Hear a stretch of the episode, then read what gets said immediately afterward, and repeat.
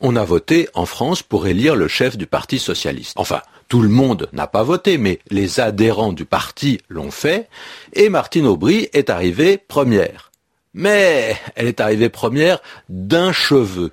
C'est l'une des expressions bien souvent employées, et Abdallah Amlaoui, qui est un auditeur de RFI, nous demande ce que ça veut dire et surtout comment on explique cette expression. Parce que ce que cela veut dire, c'est facile, tout le monde comprend. Martine Aubry a eu plus de voix que Ségolène Royal, mais très peu, la différence quand même est minime, c'est-à-dire minuscule, toute petite, une poignée de voix. Alors, on sait justement qu'un cheveu, bah, c'est pas grand-chose. C'est très petit, surtout c'est très fin.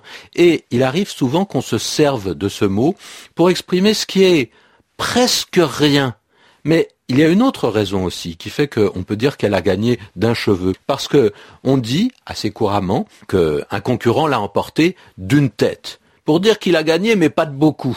Alors vous comprenez, un cheveu, c'est encore beaucoup moins qu'une tête, mais on est dans le même genre d'image parce que le cheveu est sur la tête.